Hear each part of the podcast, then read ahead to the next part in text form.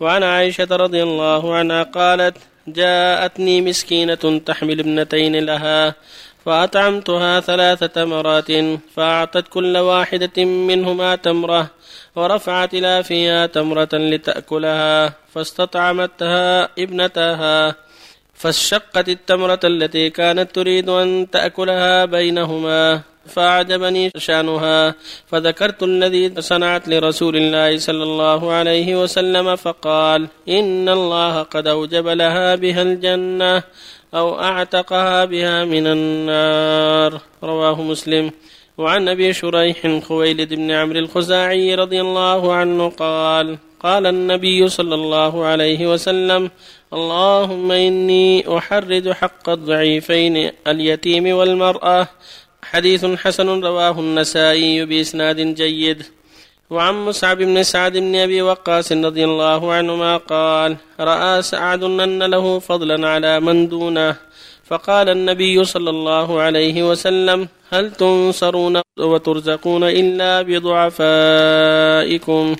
رواه البخاري هكذا مرسلا فإن مصعب بن سعد تابعي ورواه الحافظ أبو بكر البرقاني في صحيحه متصلا عن مصعب عن أبيه رضي الله عنه وعن أبي الدرداء عويمر رضي الله عنه قال سمعت رسول الله صلى الله عليه وسلم يقول ابغوني الضعفاء فإنما تنصرون وترزقون بضعفائكم. رواه أبو داود بإسناد جيد. بسم الله الرحمن الرحيم. الحمد لله.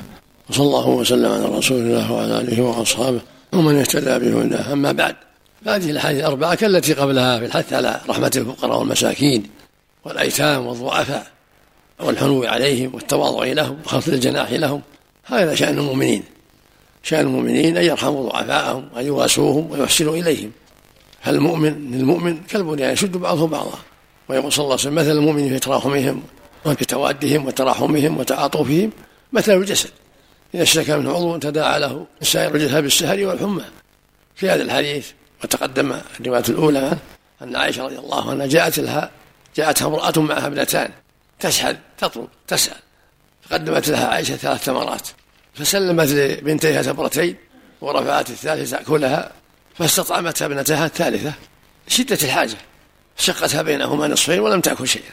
قالت عائشة فأعجبني أمرها فلما جاء النبي أخبرته قال إن الله أوجب بها الجنة وآثقها بها من النار. يعني بهذه الرحمة وهذا العطف كون حرمت نفسها وشقت التمرة بينهما من رحمتها لهما. هذا فيه الحث على رحمة الفقير والمسكين والضعيف. هكذا قال صلى الله عليه وسلم إني أحرج حق الضعيفين المرأة واليتيم. بعض الناس قد يظلم النساء ولا يبالي بحقوقهن والواجب الحذر من هذا. الواجب أداء حق النساء سواء كن زوجات أو أخوات أو بنات أو غيرهن. الواجب أداء حق المرأة في إرثها وغيره وإنصافها ورحمتها وعدم ظلمها وهكذا اليتيم. وهو الذي لا أب له ولم يبلغ الحلم يقال له يتيم. والمقصود رحمة الفقراء من الأيتام وغيرهم. وهكذا قول صلى الله عليه وسلم هل تنصرون وترزقون إلا بضعفائكم؟ فالواجب العناية بالضعفاء ورحمة حالهم وعدم التكبر عليهم فهم من أسباب رزق العباد قد يرحم الله العباد بأسباب ضعفائهم قد ينصرهم الله على عدوهم بأسباب ضعفائهم قد يعطيهم الغيث بأسباب ضعفائهم فالواجب على أهل الإسلام أن يرعوا حق الضعفاء ويرحموهم ويعطفوا عليهم من الزكاة وغيرها. وفق الله الجميع نعم.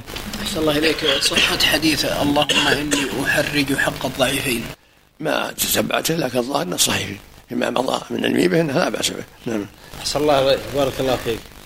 ألا يقال أن التسبيح باليدين أفضل من التسبيح باليد اليمنى لأن التسبيح باليدين فيها أمر. أحسن الله إليك. والتسبيح باليد اليمنى فعل. بارك الله فيك.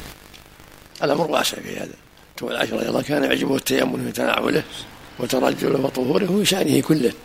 وفي حديث رواه الترمذي وغيره كان يعقد العصا يعقد التسبيح باليمين وأمر بعض النساء يجلد بها من أنامل. هذا يشمل اليدين. الامر واسع فيه. الحمد لله. عملك أحيانا مثلا يكون شخص توفى ويكون قبله كان مريض من فترة طويلة فيقولون مثلا أحسن له يوم مات يعني. هل فيها شيء يحصل عمل؟ ما ينبغي يقول هذا. الله أعلم بحقيقة. قد يحسن له قد يكون أحسن له. المريض ثم أتقدم به المرض زاد أجره. وتكفير السيئات كلما زادت الأيام. المرض يكفر الله به السيئات. ما أصاب العبد من هم ولا غم ولا نصب ولا وصب ولا أذى إلا كفر الله به من خطاياه. أشد الناس بلاء الأنبياء ثم الصالحون ثم الأمثل فالأمثل.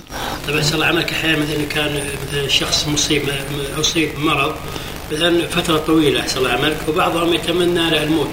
يقول أو يموت أحسن له يعني مثلا من هذا؟ كل هذا غلط. ما ينبغي ما ينبغي هذا. لأن سود المرض الذي يصيبه؟ يكفر الله به من خطاياه. وربك أحكم وأعلم سبحانه وتعالى. جوارب هل يشترط انها تكون متينه؟ لابد تستر قدمه. إذا كان شفاف ما يمسح عليه. لابد تستر. رجل عند بوله يخرج قبل بوله بقليل مني من شدة قوة منية وكثرته كما قال الأطباء. فليغتسل لكل لا, لا هذا إذا كان عن شهوة. لا ليس عن شهوة. العادي هذا اللي مع البول أو بعد البول ما يضر. هذا لونه هذا مرض. لونه لون المني. لابد عن شهوة. إذا فضخت المنية فاغتسل. لابد يكون عن شهوة. إما مجامعة ولا ملامسة ولا تقبيل ولا تفكير. يترك الاغتسال الآن. لا ما عليه اغتسال. ما عليه إلا استنجاء. الحديث عليه في ما هي إذا فضخت الماء فاغتسل لا بأس به نعم. ما هي أفضل الصدقة؟ هل تكون بالنقود أو بالأكل؟ بما تيسر. وبما هو أنفع للفقير أنفع للفقير. أحسن الله إليك. من أحدث وهو مقيم ثم سافر قبل أن يمسح. يمسح مسح المسافر يا شيخ أحسن الله إليك. ما رأيك في شخص طال عمرك ابتلي بنميمة ينصح ينصح. أبغى نصيحتك يا شيخ. ينصح. جزاك خير. يقول النبي صلى الله عليه وسلم الجنة نمام أعوذ بالله ينصح. على المصيبة ذي يا- ولو أنها حرمته طال عمرك من ديرته وحرمته طال عمرك. ينصح. يعلم بالشخص ذا ينصح. إلا نفرين. المظلوم والله. يجب نصيحته. يهدينا وإياه. ينصح. يصبر يا شيخ. إنما خطره عظيم. إن الصبر دعا فلا بأس وإن صبر فلا بأس. جزاه الله